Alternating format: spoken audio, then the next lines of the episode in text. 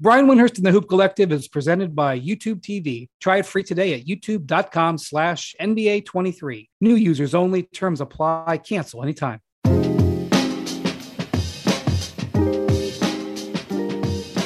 Hello, welcome to the Hoop Collective podcast. We talk about the NBA, which we're doing on Sunday evening. Joining me from Las Vegas, Nevada. I think it's the 20th Las Vegas Summer League because I think they didn't have one during the pandemic, but whatever it is, it's Tim Bontemps. Hello. I believe it started in 2004 because I looked this up earlier. It's something I was talking about Victor Wembanyama. So, no, oh, okay. close to 20. dropping. Wee wee. and from down the street, I don't think they're staying at the same place because they can't stand being in the same oh. building. It's Ban McMahon.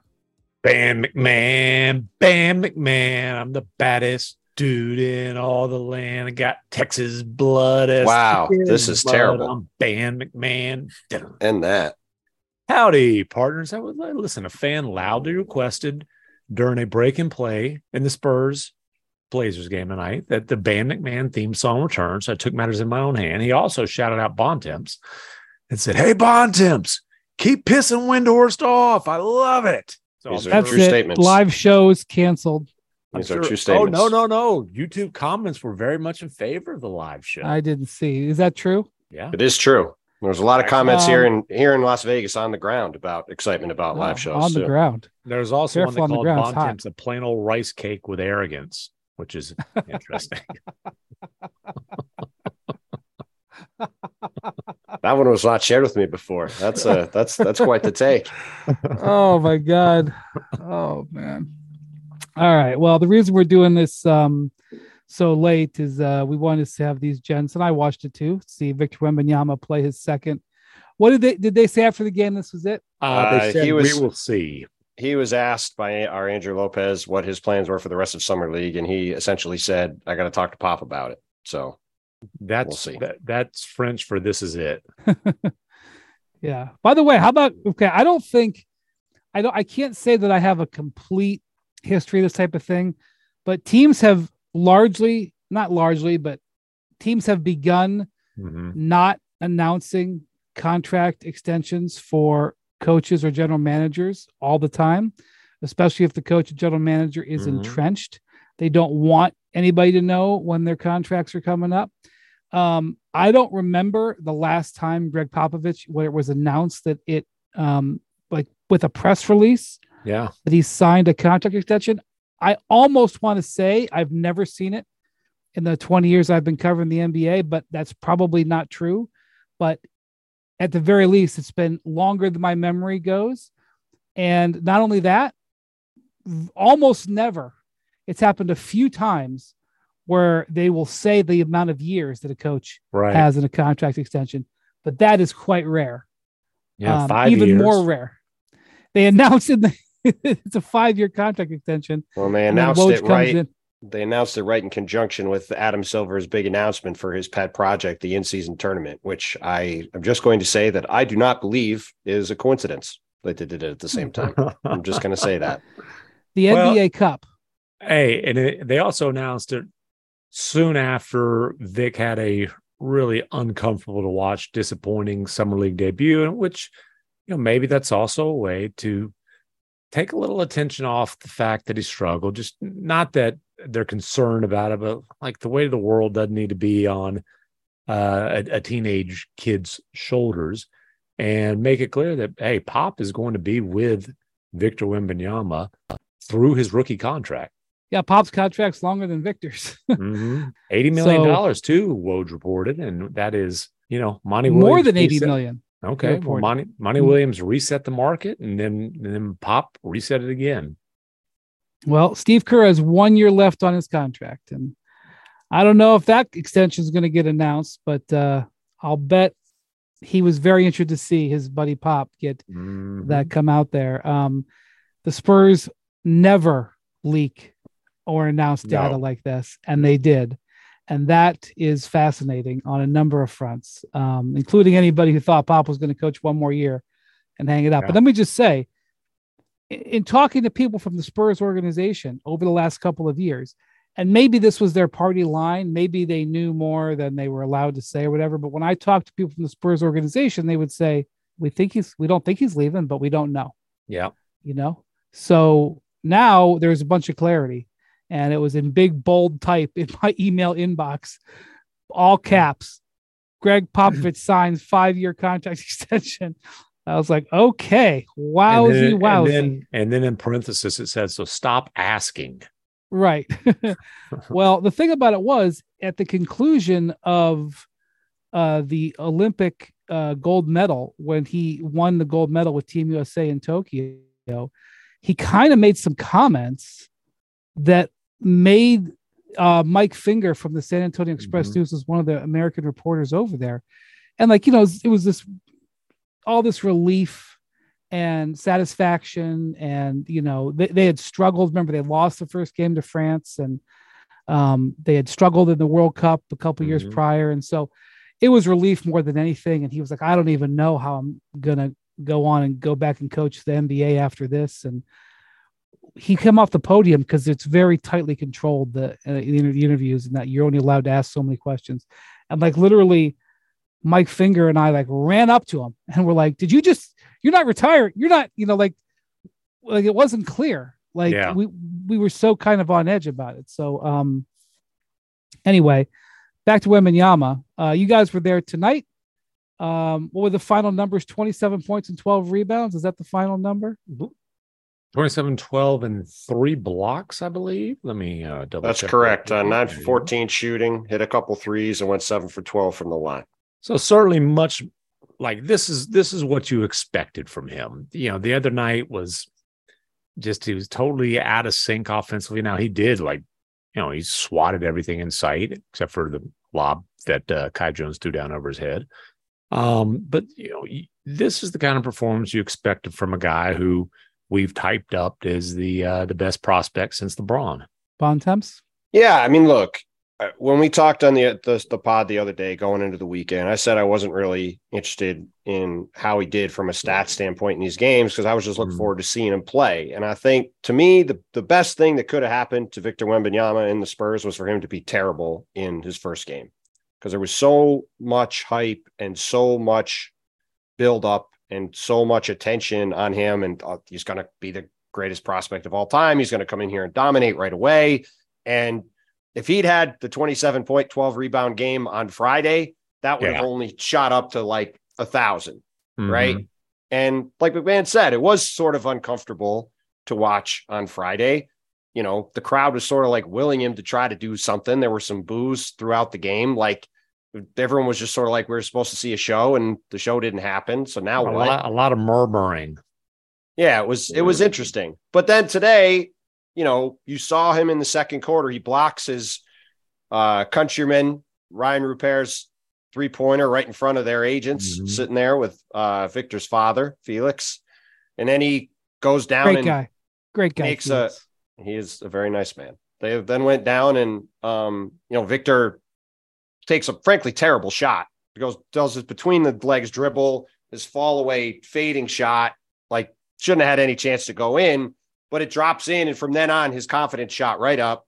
Yeah, he got a couple of dunks, couple after that. Mm-hmm. And then he was off to the races and he looked confident again. It was sort of like you could sort of see the pressure of like, oh, hey, I finally got something to go.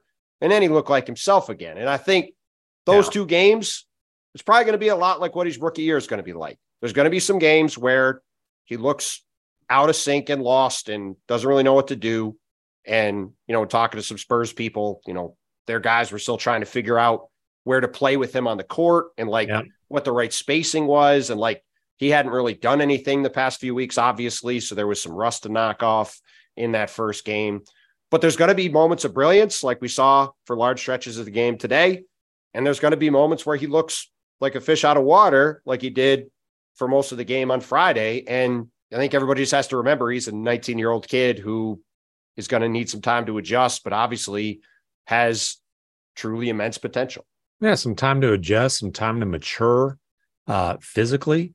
And I just think need to tone down expectations. Like if this guy doesn't average 25 points a game next year, it's not a disappointment, right? Like, you know, the the the comps to Kevin Durant, those might be a little ambitious, but let's also remember teenage Kevin Durant as a rookie averaged 20 points on 43% shooting and 29% from three. It's not like he just, you know, was a 50, 40, 90 guy, uh, you know, r- right out of the chutes in the NBA.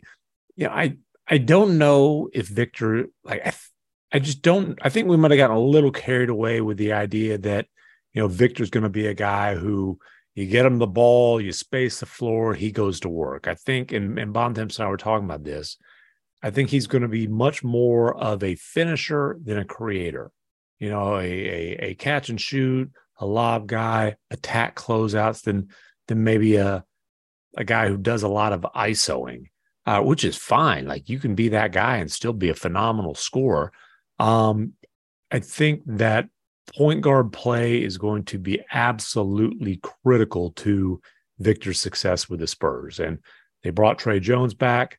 Looks like he'll start this year. And we'll see how that looks moving forward.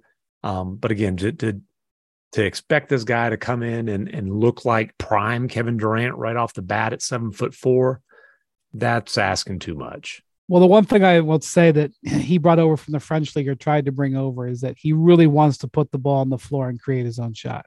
Yeah. He really, uh, really yeah. wants to do that. Yeah. And, you know, you can tell he's worked real hard at that low dribble. He crouches down and crosses over and all that mm-hmm. stuff. It's not going to be as easy as it, I mean, not that it was easy ever in the French league, but that's going to take some work. He is, was, yeah. I mean, he, he does have handles. Like he's mm-hmm. not you know, he's definitely got got it going. He can yeah. create his own shot, but the standard in the NBA for what you need to do that is higher than what he's used to. And you know what? Chet Holmgren's very, very similar in that regard. These are guys at seven foot one, seven foot four, three and a half, whatever, who have extraordinary handles for their height. But extraordinary handles for your height and being able to, you know, ISO in against team defense in the NBA is is too you know, like you need more than just extraordinary handles. And, you know, Chet has, has had, I think it was, it's either nine or 11 turnovers in three games, including six in one game in Salt Lake City. And, you know, talking, uh, when he talked after his game the other day, he acknowledged like he's got to, he's, he's learning, hey, when can I be aggressive off the dribble? When do I need to move the ball and, and just, you know, find another way to make a play? And basically, look, driving, those guys can't be driving into traffic. You know, the way Chet put it was, you know, when you're five out and they've got two guys on the elbows, like that's not the time to try to put the ball on the floor and make the play. And I think both of them in half court, if if if they if they don't have a shot after three dribbles, I think I think they need to move the ball. You know, this six, seven, eight dribbles, you're I, I don't think that's going to be their game certainly early in their careers and and, and maybe ever. Well, and I, the other I thing I'm going to say, oh, Kevin Durant, I believe it took him five or six years before he have he had more assists than turnovers. Yeah, and I know that ball handling with the with the with the handle isn't the same as making a pass, but the point is, Durant's ball skills took a long time to get to where they needed to be and by the way, once he developed mm-hmm. those ball skills, particularly where he could put the ball on the floor and get to the line, because that's where he went supercharged as a scorer.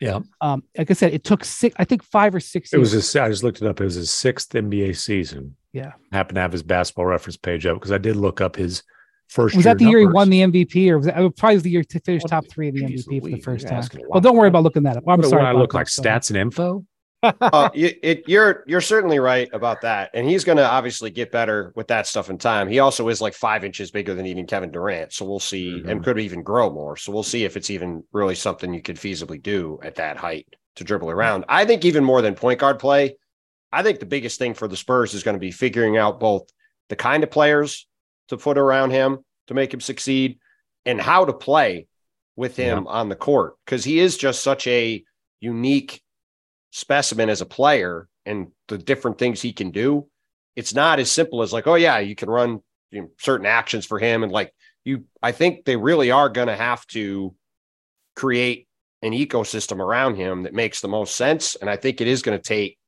some time to do that. Though some of the young wings they have, like Keldon Johnson and Jeremy Sochan and Devin Vassell, I think are all guys that are pretty good fits early on. You guys did get to hear. By the way, Sochan gave an interview during the game to Cassidy Hubbarth. It was spectacular. What do you have to say? So, Sochan's well, an was, interesting guy. Well, Sochan, I think, is going to become a little bit more known now that the Victor's on his team. He yes. is a very interesting guy. But he was talking about um, some of the stuff that Pop does at you know mm-hmm. practice and stuff, including he was talking about uh, his technique on defensive slides. So um, excellent in-game interview. But anyway, I think you're right. You know, the interesting thing I saw. I mean, look, they they're barely running any offense. I mean, summer league is awful, but like they were attempting to get him the ball in space. Yeah. Um, like you would do, do with with a high volume wing player, quite frankly. Yeah, and he's starting a lot of possessions down in the corner. And then they're running action where he starts in the corner and then you know comes up to the wing, that sort of thing. Uh, you know, I'm curious exactly how Sochan is going to fit into the Spurs rotation at this point because they've made it very clear Victor Wembanyama is not a center. He's listed as a forward, not a forward think, center. Yeah. But so yeah. Sochan played all of his minutes at the four, but he is a guy, you know, he can put it on the floor. The big question with him is can he shoot it? Um, Draymond has been the, the most common comp that you hear for him. But do they start Zach if they're starting Zach Collins at center, Vic at the four? Are they starting? So yeah, I think Sochan's. I think Sochan's coming off the bench. They're going to start Devin. They love Devin Vassell. And, yeah. Devin Vassell might be the second most untouchable player on the roster after but Victor. They yeah, love I mean, yeah, you know, Vassell's good and scored twenty some odd a game last year. Not extraordinarily efficiently, but yeah, my guess is their starting five will be Tre Jones, Devin Vassell, Keldon Johnson, Vic, and and either Zach Collins or if they get another center, that guy at center would be my guess. And so he'll come off the bench. It would be kind of fitting to have Sochan come off the bench because Pop has compared his competitive spirit to Manu Ginobili, who obviously was one of the great six men of all time, and uh, certainly for the Spurs was a huge part of the dynasty coming off the bench. The other guy's been compared to is Boris Diaw, who was a guy who certainly had a lot of success coming off the bench um, for San Antonio, also um, in his time there. But yeah, the other thing that stood out too, because I was at Victor's post game press conference, I just continue to be very amused and amazed at the way he approaches the media and talks about both himself and just his overall confidence. He had a quote he got it. The first question he got asked in the press conference was about Gregg Popovich signing his extension. And mm what did you mm. think of him signing the extension? Here's what he said. Of course, it's just another sign from him and from the franchise that they care about the project. There's something great going on that's starting. And we kind of we kind of knew it, meaning the extension, was going to happen. But now let's get it rolling. We can start now. Like he and he uses friend like Victor. I've been in a couple things with him now, media wise. Like he talks about himself like as the grand project and like this is what we're he's doing. He's not bashful. He's not bashful he's at not, all. Yeah. It is and it, it's amazing. Like it's almost more amazing to hear him talk like this than even to watch him play. Because I've said it before on the pod. He says these things and they could easily come off as mm. arrogant and seeming like kind of a jerk the way he talks. But when you listen to him, it never comes off that way. He's like, oh yeah, this is what you know. We're doing something great here. We're going to get started. It's going to be fun. Like, it, it's just it's really fascinating. Like, especially in a second language. Like the whole thing is just. He's a really really impressive guy all the way around. Yes, I think he's affable. Right? That's is that the word you yes. used? He's he's affable, yes. and the way he he's says affable. it is. Uh, yeah, it, you're right, and he does do that, and he's very confident. And so, by the way, is Chet Holmgren. Uh, he do, who oh, doesn't yeah. do as much media and isn't as smooth but is also very, very confident in himself. Mm-hmm. So I saw that our old our old friend uh, Michael C. Wright from NBA.com. I was thinking about his middle name, which is Corleone, which is one of the great names I've ever heard in my life. It actually stands for country because he is country. he is. Wichita Falls, Texas. Proud Texan. Anyway, he uh, I don't know if this is common knowledge, but he's the one I saw say it that um, Victor was invited to the um, Fanatics uh, NBA Players Association party on Saturday night, but skipped it because he wanted to get extra sleep and rest bef- before his game on Sunday. Uh, and that made me smile for two reasons. Number one, that you know, I wrote the story, the first Wembanyama story I wrote about the the the lead mm-hmm. of the mm-hmm. story was how him and his his uh, trainers really wanted to get 10 to 12 hours of sleep a night. I doubt that's been happening recently, but um, so he's he's he's trying at least. More Hoop Collective podcast after this. Now let's talk about the play of the week. The pressure to follow up Hypnotic and Cognac weighing heavily on the team. Hypnotic was in the cup, blue and ready for the play. And boom, Añejo Tequila came in with a smooth assist to Hypnotic's tropical fruit finish. Shaken, strained, poured. It was green and good. The playmaking splash shifted the tempo. Another great cocktail from the Hypnotic team. Every season is Hypnotic and Tequila season. Hypnotic Liquor, Bardstown, Kentucky, 17% alcohol by volume. Hypnotic reminds you to think wisely, drink wisely. Vivid Seats wants you to get to the games you love this spring. Experience every pitch, assist, and game winning shot live and in person. And the best part? Each transaction is a step toward a free 11th ticket with Vivid Seat rewards. Score unbeatable perks like free tickets, surprise seat upgrades, and annual birthday deals. As official ticketing partner of ESPN, Vivid Seats is offering you $20 off your first $200 ticket purchase with code HOOP. That's code HOOP, H O O P. Visit vividseats.com or download the app today. Vivid Seats, experience it live.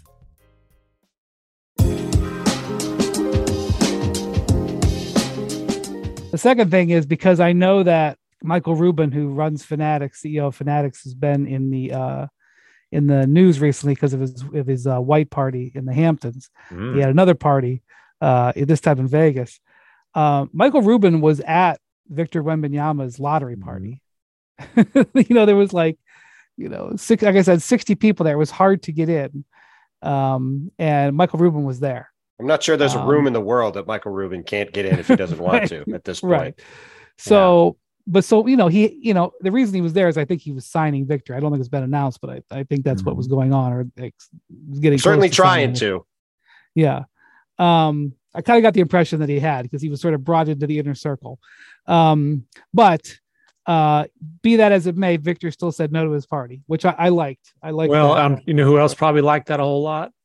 The poor Spurs security guard, the, the security chief right? Because if there's yeah, another, let's if yeah. there's another incident in Vegas and the guy's like, "Oops, I did it again," or we may have to stop this pod.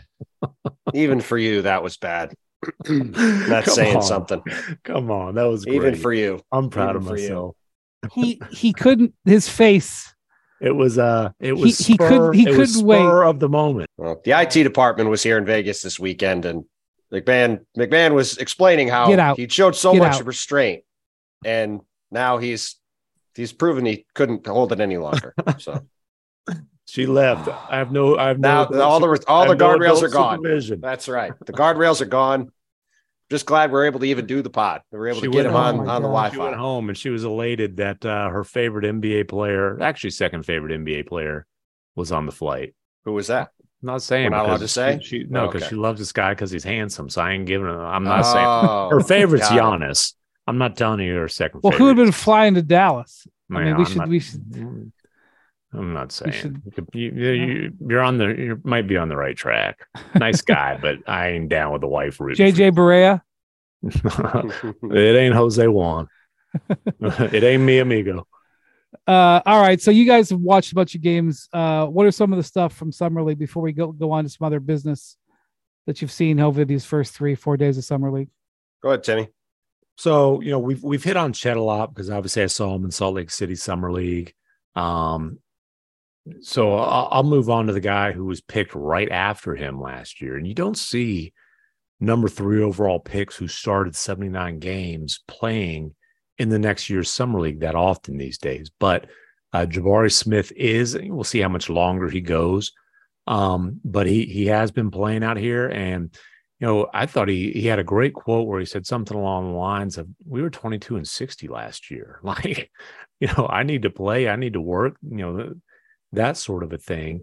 And you know, had had a 30 point performance in the first game where he hit that buzzer beating three uh to beat the I believe it was the Blazers. Yeah, because both Scoot yes. and, and yeah, it was Scoot, it was Scoot and Thompson both got hurt, which you know that's part of the bummers. We've had some high profile rookies go down early. Uh, and then this last game, it was supposed to be Thompson versus Thompson, the battle of the Thompson twins, but Amen was out, and that obviously was a bummer, but then Jabari Smith Jr. put on a show. Had 38 points, seven rebounds, six assists. He was basically playing point center. And he was he was, you know, down there banging with some dudes who are big, you know, athletic specimens in Jalen Duren and uh, James Wiseman. But his 38 points, like this dude was bringing the ball up the floor, making plays off the dribble, doing stuff I didn't know he had. And I don't think he had in his game last year. I think this guy has, you know, you're seeing the work that he's done since the Rockets season ended in April. I mean, he had a couple like really smooth, pretty off dribble turnarounds, like the double teams coming, turn baseline away from it. A beautiful uh, and one finish where he beats Wiseman off the dribble and comes up and reverse layup on the other side. Um, he hit a step back on Wiseman because there was some chirping going on. He hit a step back on Wiseman and did a whole bunch of barking. You know, the, the, the Pistons guys, you know, the players sit courtside. Uh, as he's running by them, he had a whole lot of things to say. And he said, I can't tell you what I said. If I was mic'd up, they would have had to, to bleep it basically. But he said, I'm pretty sure they'll remember it when we play them this year. So super impressed with uh with Jabari Smith Jr. is one of the big. He also likes to play center. He's one of these guys. You know, we talked about Victor not wanting to play center.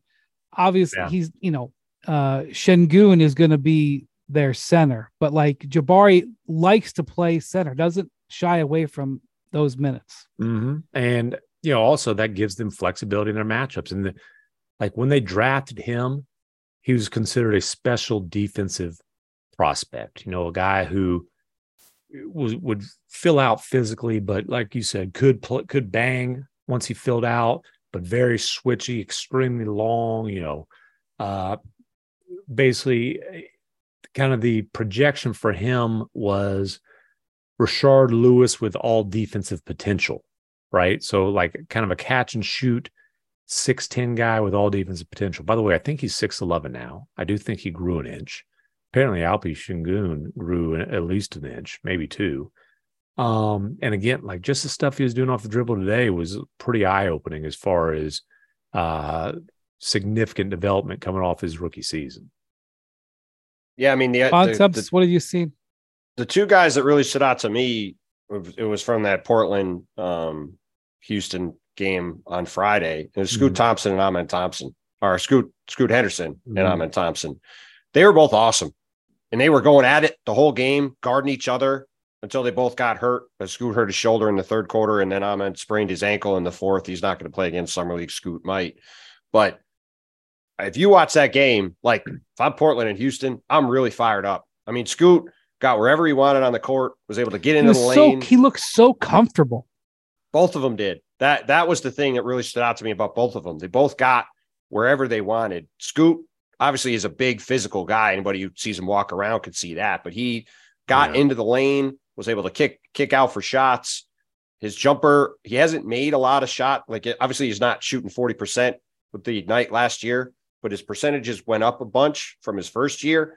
His shot looks fine. Like he doesn't have some kind of hitch or anything. It's a smooth release.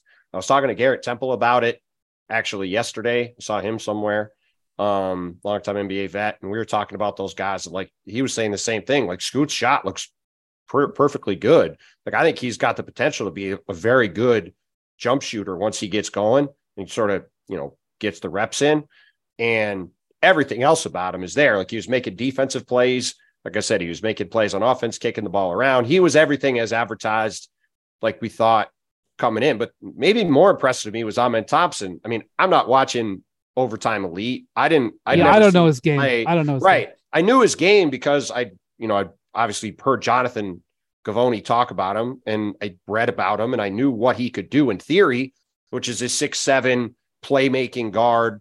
You, you know, big time athleticism. You go, oh man, that's quite a package, right? Then you watch him play, and he it was the same. He's the thing. more offensive of the two Ausar is the more yeah. defensive of the two. Is that uh, correct? Uh, yeah, I, I would say I would say he's the better ball handler. Um, yeah. the, uh, they've both made some of, passes, boy. Ausar has yes. made some beautiful passes.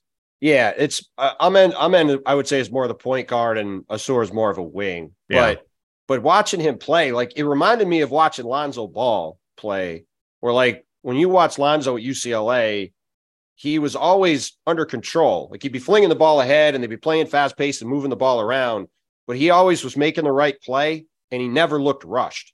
And that was the thing about Thompson that was so impressive in that game Friday. He's going back and forth with Scoot. They're guarding each other, they're going up and down. And he's just, he wasn't trying to like take over the game.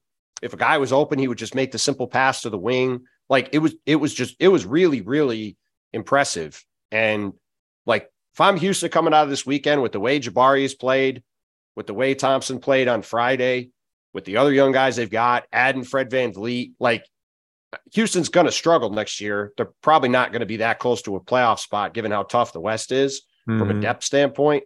But I think it's been a great weekend for the Rockets. And I think there's a lot for them to be excited about moving forward with this group. Cause I mean, it just, the, it looks like they've got some real pieces to work with. And, you know, it's going to be fun to see how they grow next season. You know, the Thompson twins athletic comp is, is Jaylen Brown. I mean, they have NBA bodies and explosive mm-hmm. athleticism. Obviously, the big question for both of them is going to be the jump shot. I mean, we've seen a lot of guys, including Lonzo Ball, develop yep. uh, jump shots in the NBA. There will not be a single time their rookie season where somebody goes over a screen against them on a pick and roll. I can, you know, like we can go ahead. Certainly and, wouldn't think so. We can go ahead and bank on that right now. But if they develop jump shots, like they've they've got a chance to be really, really good. Uh, another rookie, and I only saw this. I only saw the fourth quarter of the of the Pacers uh, Vegas opener, but uh, it's pronounced Jarace, correct? Jarace Walker. Yep. Jarace Walker. I was really, really impressed with him. And he looks like a pass rusher 6'8, 249. And you immediately just looking down on the floor, you see, my God, this guy's arms are long, seven foot three inch wingspan. Um, and you know, he's another guy like the comps, Draymond Green. Like, what is he offensively? Uh, more of a playmaker than a scorer. You know, this game, eight points, 13 rebounds, five assists. And I saw three of the assists. They were all really pretty passes, like, you know, vision, just creating, not just like moving the ball, but like creating off the dribble and making a play for his teammate, you know, getting guys uh, layups and dunks. Um, you know, one of them was it was in the open floor. Like a, for a guy that big, looked really explosive and athletic. I had a spectacular block shot that was like a big time clutch play in that game. Uh, yeah, I tell you, that Pacers team, you know, the, with Halliburton, with Mathurin, with uh, you know, this guy coming Bruce, along, Miles Brown.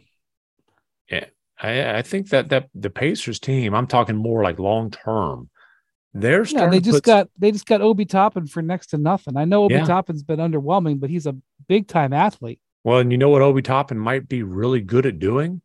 Playing with That's a center and Miles Turner who can space the floor and run and pick and roll with one of the best playmakers in the NBA, a guy named Tyrese Halliburton. Like say whatever you think of him, the man can can jump and catch a lob pass and throw it down. Um yeah. so but like I said, Jarace Walker, I only saw a quarter. But right away, I was like, I see why this guy was a, you know, mid lottery pick for sure. Yeah. They were pleased that he was there for him. It was on. It was hard for them to. They were at seven, I believe. It was hard for them to yeah. predict. And they what they, was going to be there. Yeah, they and they were able to actually move down. I forget what they got in the deal. They moved down to eight, but yeah, certainly part of that is the Wizards were calling. Was like, who you picking? Okay, not our guy. Fine, we'll, we'll make this deal. Yeah, got a couple seconds. Um, some the Wizards went up and got Bilal Coulibaly and they got Walker. The other thing to say too is pretty rough week for Brandon Miller. Um, combined nine for 32 from the field in the two games here was not much better in Sacramento. Yeah. Um, look, I, like I said about Victor before the games this weekend, I'm not reading a ton into rookies at Summer League, but it's going to be very interesting to watch the development of him going forward and Scoot Henderson in particular, but also Amen Thompson. And like you watch those three guys play this week, and while Brandon Miller is intriguing and he certainly has a lot of upside, I would feel better about those other two guys. And you know, let's it'll be interesting to see what that well, looks like. Well, Charlotte's team I, is a mess. They're not they they're the roster isn't very like it, it's not a great situation overall, probably for them, but it's something to monitor going forward. I would say. Well, look, he, I, have said before he's he's a prototypical modern NBA player. His size can shoot. Not maybe not this week, but he can shoot. The decision that Charlotte had in front of them was potentially monumental. Yeah, we'll see how it plays out. I don't know how it's going to play out. I'm not pretending to know how it's going to play out, but the decision was monumental in my view, choosing between those two players, and that's that's not my opinion. For, based on my evaluation of players, that's what people were, who I trust, were telling me mm-hmm. is that that they were saying they would have had a hell of a time in that spot choosing, and that they would have been hard for them not to take Scoot we'll see. Might end up being a brilliant move. Mitch Kupchak has built championship teams before. I'm not second guessing. I'm just saying is big. Um, speaking of deals and moves, um, over the last few days, as the moratorium has lifted, the signings and trades have come in, and it's been an opportunity to get a look at the details. And so I went through all the contracts that have. I love how different the details are than what uh, you know what what sources say. That's true. Some of them go in, in, in either direction, by the way. I, do you mind if I start with one you don't have written down there? I think, Brian. Go on. I want to ask MacMahon, how did Dillon Brooks get this extra money? Okay, well, hold on. I do have it written down here. Oh, it is yeah. there. So I didn't think. It, I didn't think the first one on his list. What do you well, think? I didn't think yeah. it was. I didn't think okay. it was. I didn't think it was out yet. So I apologize. Right, this is where I was going to start so let me just say this. So first off, uh, hat tip to Bobby Marks who collects this data for us, and it's incredibly valuable. Bobby is, and we have some very interesting things in here, including some contracts that's guarantees are a lot less than, um, not a you know significantly yeah, less than what a chunk of change less for sure. I'll take. The, okay, I'll take the contracts. I hey, Dillon I, I, would take Brooks. just the incentives on these deals, the ones that are yeah. yeah, you ain't lying. Dillon Brooks can give the middle finger to anybody, at least until the start of the season, because he got over on everybody, no matter what anybody wants to say, no matter what anybody that played against him or whatever. Yeah. And you can judge whatever he's got. Dudes, he got so when it let me just say the contracts that the Rockets signed Jeff Green, according to the paperwork, I, I find this stunning, but this is what the paperwork from the NBA says. Two years, 16 million, zero dollars guaranteed. Zero. It says it's non I almost think that's a typo. So I'm just hmm. gonna put that, yeah, but the, interesting. The, the, paperwork says zero dollars guaranteed. Jock Landale, Rockets, four years, 32 million. Only the first year guaranteed. Fred Van VanVleet, probably the biggest name free agent to switch teams. Three years, 129 million at the max, right? Third year team option. Mm-hmm. So only, only 2 uh-huh. and like 84 guaranteed. That's it. Okay. Third year team option. It's a little more than that, but third year team option. We talked to, we talked on this pod about Kevin Porter only getting one year guaranteed, and the, yeah. the Rockets were obviously have a have a strategy about the way they're signing contracts. So when I heard Dillon Brooks four years, 80 million, and I know yeah. that there were reports out there that it was fully guaranteed. That's fine. I wanted to see the, the numbers. Yeah. Not only is that sucker fully guaranteed, not only is the 80 fully guaranteed, but it's 86 million dollars. 86 plus four another, years plus another 4 million in incentives. That's right. But I'm only going to talk about the guaranteed yeah. money four years, 86 million, and they built it descending. So it starts at the highest number and then goes down. So this first year, it's like 24 million or something. Holy mackerel. Dillon Brooks, take that world. Boy. And the Rockets, I don't know who the Rockets were bidding against to give this offer. Maybe there was somebody out there, but that to me is one. I, am still waiting to see. Um, hmm. Jerami Grant just signed his contract today with the Blazers. I so we don't have the we and and the ESPN mm-hmm. don't have mm-hmm. the data yet. I'm interested to see what that number comes in at in terms of the guarantee. Maybe it'll all be guaranteed. Maybe it'll come in at 175 million. I mean, the, I mean, I, I just gotta say, like, wow, on Dillon Brooks. And, yeah, you know, because... the, the Rockets have. I've been doing this stuff, and this this is against the grain. Yeah, and you know the thing you heard about Dillon Brooks from people during and after that playoff series against the Lakers is man, he, he really cost himself a lot of money. Like he, he's he's probably gonna have to settle for mid level. Uh, you know, he, like full mid level, 12.4 mil, four years, what is 53, 54. That, that that sort of a deal was what was expected for Dillon Brooks, and he blew that out of the oh, water. Man. And I, I don't, I don't know, I don't know what other suitors he had. I don't know if there was another cap space team that wanted him uh, would have made a play for him. Seems like a really high number. More Hoop Collective podcast after this. Two guys drove to work. Neither guy wore a seatbelt. One guy got a ticket. One guy didn't. The same two guys drove home. One guy wore a seatbelt. One guy didn't. One guy made it home the guy not wearing his seatbelt didn't. Don't risk it. Click it or ticket. Paid for by NHTSA. For the ones who get it done, Grainger offers high quality supplies and solutions for every industry, as well as access to product specialists who have the knowledge and experience to answer your toughest questions. Plus, their commitment to being your safety partner can help you keep your facilities safe and your people safer. Call or click Grainger.com or just stop by.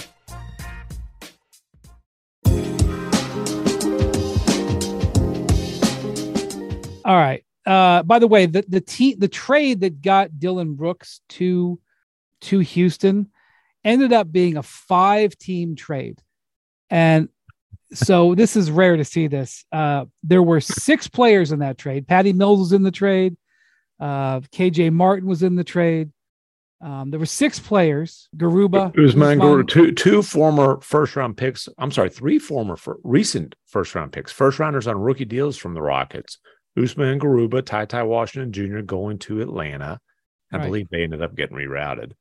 Um, to Oklahoma and, City. Yeah, and then Josh Christopher going to Memphis. So three first round picks. Also, I love these deals where there's the draft rights of two players in this deal, uh, both of whom happen to be the last pick, like the Mr. Irre- Irrelevant of their drafts. Right. 2017 Mr. Irrelevant, Alpha Kaba, KBA, went from Atlanta to Houston.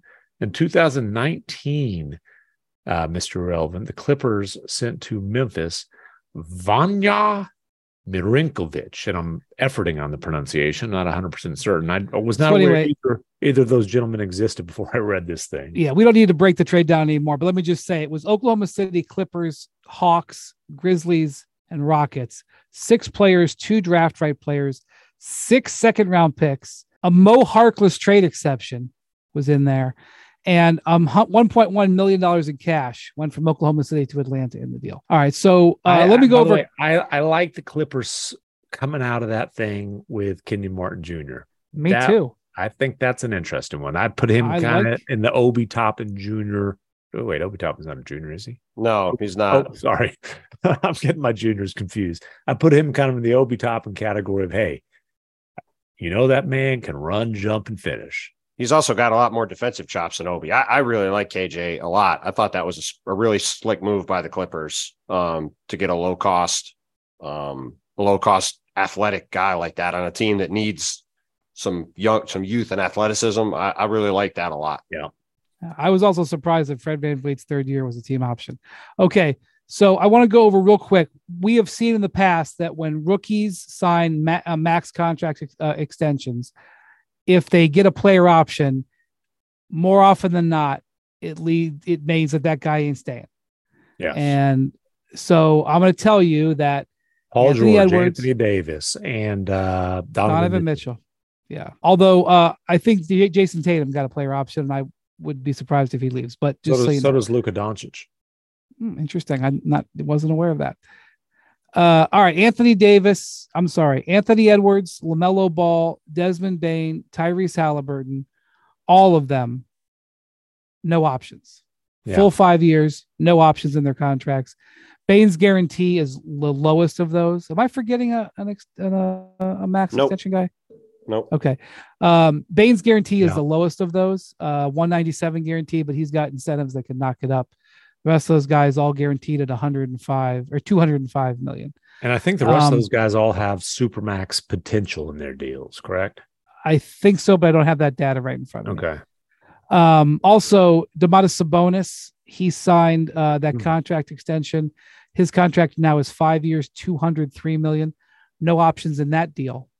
He also has 13 million in incentives in that deal. I don't know what the incentives are. Um, one of the other things we heard about Kyrie uh, Irving signing a three-year, 126 million dollar deal. It's actually 120 million dollars guaranteed, and he has six million dollars in bonuses. And here are the bonuses that he has: each uh, two uh, two um, million per year. Yeah, one um, million each. One million each, and they're tied to games played, which is not a surprise, right? Mm-hmm. Um, so in every in each year he gets a million dollars if he plays 65 games or more, which is the NBA's threshold for awards. And he gets another million if he plays 58 games and the team wins 50 games or more. Yeah. So I don't know if he cares. He's not shown that um, letting a little bit of money go here and there is a deterrent to him. So, but the Mavericks did build in a modicum of mm-hmm. incentives. Mm-hmm. Um, well, and we okay. we would have asked Kyrie about that, but um, he didn't want to do media. He did show up to the game. Didn't didn't want to do media. It informed through a uh, PR staffer. They just wanted to focus on being with the guys, which is his right. Didn't hear from an exit interviews either, but clearly uh, he's excited about being back in Dallas. I did get in a little bit of hot water with some Mavs fans slash Kyrie crazies over this uh, this thing because I tweeted out the, those details you just read. And I said, these are officially considered unlikely uh, bonuses, unlikely incentives. And then I had a little moment of like, wait, am I, let me, let me double check this. So I just deleted the tweet and, and deleted that phrase and just put it back up with just the incentives and, oh, we saw the first week. Okay, cool. Um, and then I put back an explainer. once I triple checked that they're unlikely. People got mad that I'm like hating. It's like stupid idiots unlikely incentives is the actual term and it's based on That's correct. what's happened in the prior season. And Kyrie hadn't played 65 games, not just the prior season, but I believe it's the prior four seasons. Um, and obviously the Mavericks didn't win 50 games last year. Everything you said is accurate. Uh, Khris Middleton's contract with the uh, Bucks, three years, 93 million. The last year is a player option, not a team option. Uh, a lot of guys got player options this year. Um, yeah. But, you know, Middleton getting a player option in there is, you know, a win for him. Uh, he can be a free agent again in two years. So uh, Giannis has two years left on his contract. I suspect that maybe that was part of it, but mm-hmm. I'm not. Who am I? I don't know. Um, so I want to talk real quick about the contracts that Kyle Kuzma and Cameron Johnson signed with Washington and um, Brooklyn. Um, uh, respectively. They both got the same guarantee, uh, four years, 90 million. Now, I know Kuzma's was reported as 101 or 102. Two, I think, yeah. Uh, he has $12 million in incentive bonuses mm-hmm. that he can hit. Um, maybe he'll hit all of them, but it's $90 million guaranteed over 4 mm-hmm. No options in his contract, no player or team options. Uh, and then Cam Johnson, also four and 90. He's got more incentives. He's got uh, 18 million in incentives, which is a big number over the course of four years. Um, and also no options in his deal. So both of them basically got the same deal, four and 90 plus incentives. Mm-hmm. Um, uh, also, uh, speaking of player options, we talked a minute ago. Um, uh, D'Angelo Russell with the Lakers was reported as it's two years and 36 million. The second year is a player option. He can be a free agent next summer. Um, same yeah. for Joe Ingles with the Magic, two years, 22 million. Oh, I'm sorry, take that back. Second year team option. I was going to say for Ingles. Sorry, team option. Also, second year team option. Bruce Brown, two years, 25 million. Second year two years, team 40, option. 45 million. I'm sorry, 45 million. Yeah. Gosh, thank you for checking. That's slight because two years, 25, he wasn't signing because he was, if, if that was the case, he'd have gone full mid level for four years for a number of teams, including the Mavericks, that would have easily right. given him. Uh, Jakob Poeltl with the Raptors, four years, 70 78 million guaranteed. There's some incentives in there, but 78 million guaranteed. The last year player option. Uh, Austin Reaves with the Lakers, four years, 54 million. Fourth year player option. By the way, I was talking to uh, somebody in in a front office, uh, and they said basically, man, we did give him that. We we thought that guy was worth a hundred million dollars over four years, you know. But as far as like putting an offer sheet on the table, number one, they couldn't have gone that high anyways. But just felt like it's a waste of time because the Lakers will match anything. So teams feeling like the Lakers would match anything ended up saving the Lakers. Uh, what was the number of the team uh, you could have poisoned? I thought it was in the 80s. I thought they could. Yeah, so the they saved. We'll call it thirty-ish million dollars. Do you agree, Bontemps, said Austin Reaves, if he was an unrestricted free agent, could have gotten a hundred million over? Yes, four years. I okay. listen. I think he could have at least gotten the Cam uh, Johnson, Kyle Kuzma. I, that I agree with. That I agree with. So I think he might have gotten more than those guys. He's a ball handling. He's a ball handling wing who can guard a little bit. Like that's a more valuable five. player. Got, yeah, got it's a more valuable. It's a more valuable player than those guys. He's younger than those guys. I I think he would have got a very big number. And just to be clear, the Lakers paid him every dime they could have paid him. This was the yeah. max the Lakers could have given. And him. every little bell and whistle that they could have put in there to make it as attractive as possible. You know, player option, trade kicker, blah blah blah. Russell Westbrook, two years, eight million, second year player option with the Clippers. Uh, one of the more interesting deals, Jordan Clarkson signed a three-year, fifty-one million dollar extension where they sort of renegotiated and extended. Um, yep. He makes twenty-three million dollars in the upcoming season, and then it drops mm-hmm. to fourteen million the following two years. Yeah. So and so backwards. They, were, they had discussed different structures, and that all along was the most likely. One reason that it's interesting that that is the structure that they they went ahead and uh, went forward with is because I believe that uses up pretty much all, if not all, of the Jazz's remaining cap space, so they can't make a trade, for example, that they would be taking back significantly more money than they're giving um you know just in case they were to to get in the mix for like a superstar point guard who played college basketball in that state that sort of a thing. Yeah it sounds like the jazz they kicked the tires on that but they're very much you know watching from the sidelines I, I would say if it is got to blow the heat out of the water on a deal the jazz will not be doing that. If it's wow we can get them for that then I, they would um, Draymond Green, four years, one hundred million dollars to the penny. let me say. Year, let me re, re, let me rephrase. I would say they would consider doing it at a, at a price that would be less than you would anticipate. So I, I just don't. I'm trying to avoid aggregation. I understand. I would just say I would if the price on Dame Lillard came down. I think a lot of teams might be interested, not just the Jazz. If you know, but anyway, um, or I shouldn't say a lot, but more teams would be interested. Uh, okay. Uh, Draymond Green, four years, $100 million to the penny, fourth year player option, aligns his contract. I mean, uh, Steph has three years left. He could, you know, Draymond could opt out. I, I doubt he's opting out of that fourth year, but who knows? Mm-hmm. Uh, Wiggins has three years left and then has an opt out. Um, so it's uh, sort of aligned there. Um, I think that was my notes. The other thing I'm going to say is um, the details on the trade that involve uh, from the Warriors that they made to acquire uh, Chris Paul um, with Jordan Poole in that deal.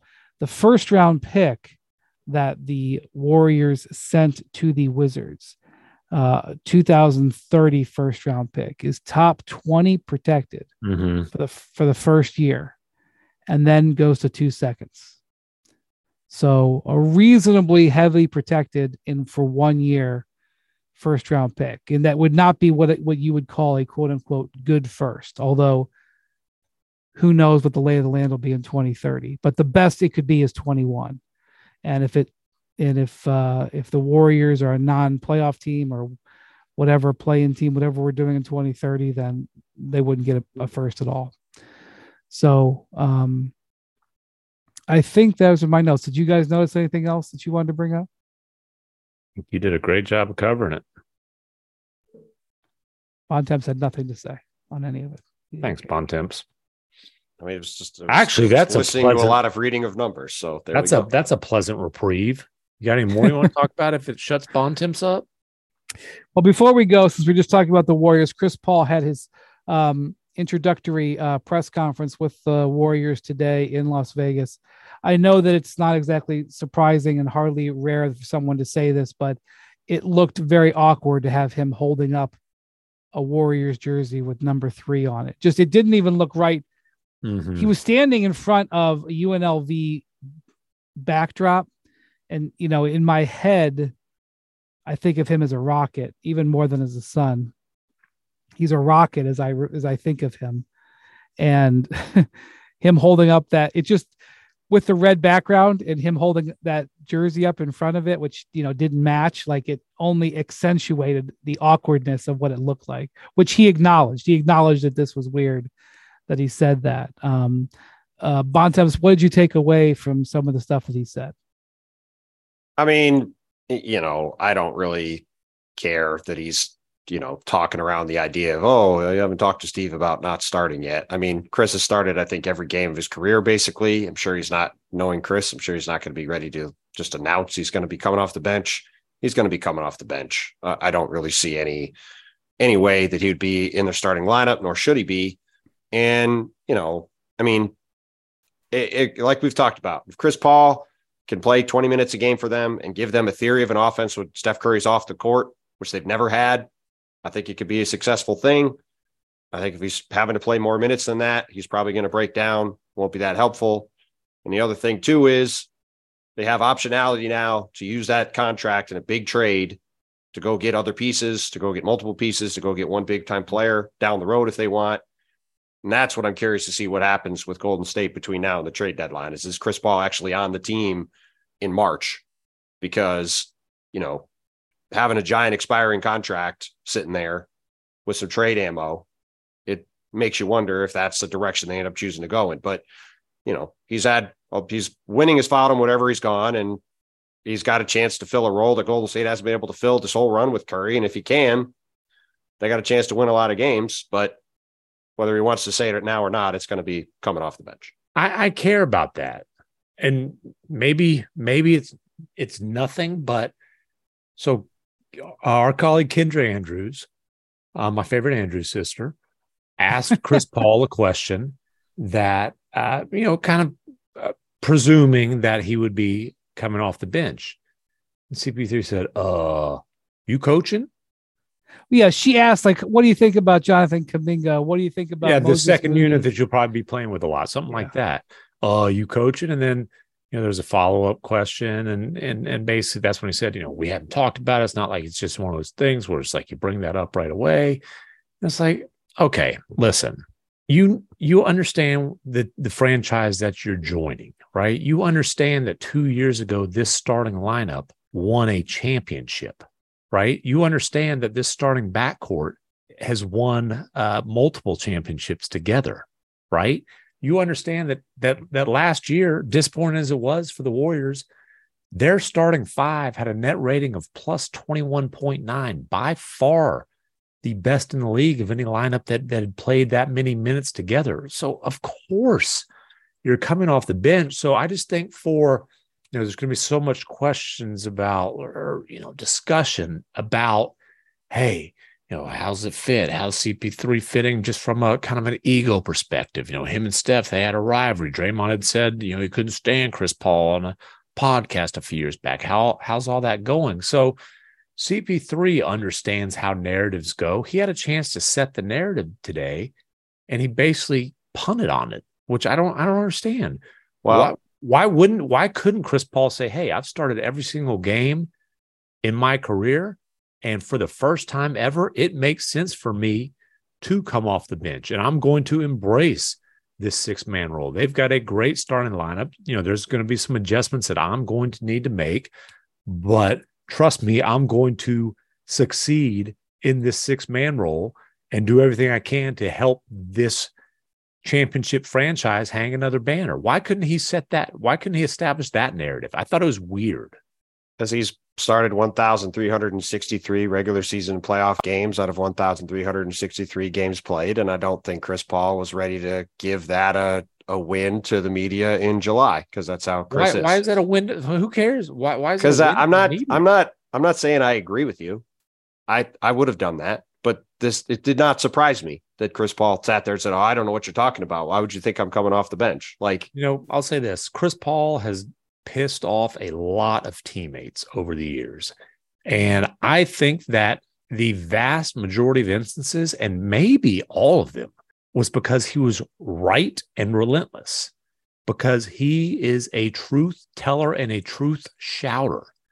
He needs to be a truth teller to himself and understand I've got to be coming off the bench. It's best for the team. And at 38 years old with significant durability issues, getting my minutes down to the low 20s is definitely best for me as well. He's got to tell himself the truth. He's great at telling other people the truth. Maybe not the delivery, but he also knows the truth. He well, knows the truth. But it could have been worse. He, we... he could have said he could have said who me. Yes. Shout out which, Carmelo Anthony. Banana which, boat. Uh he genuinely was surprised that he was being asked the question in the moment. I believe there was that was an authentic reaction. Hey, yo, P, they want me to come off the bench. oh man. Um, all right. Well, good podcast for second week of July with not much going on in the NBA. So, uh, all right. Thank you to Jackson, our producer. Thank you to Tim one and Tim two. Oh, wow. Wow. And, uh, How's that feel, you... Bontemps? How's it feel to be Tim Deuce? Didn't say which was which. Oh, I also stand. I also stand by the fact that it would have been a hell of a lot better to do that than listen to you guys go back and forth for ten minutes about the different pronunciations of the the Jalen Williamses. But well, those me. those YouTube comments. Uh, I was I was scrolling through looking for the unanimous support for our early December uh, live pod here in Las Vegas. They also uh, they they ripped you on that one as well. So you know that was. I don't I don't not, read the comments. Not not Thank not you quite as harshly to... as the uh, the rice cake one, but they they got after you. what else is Thank you for listening to the Hoop Collective podcast. Adios, amigos.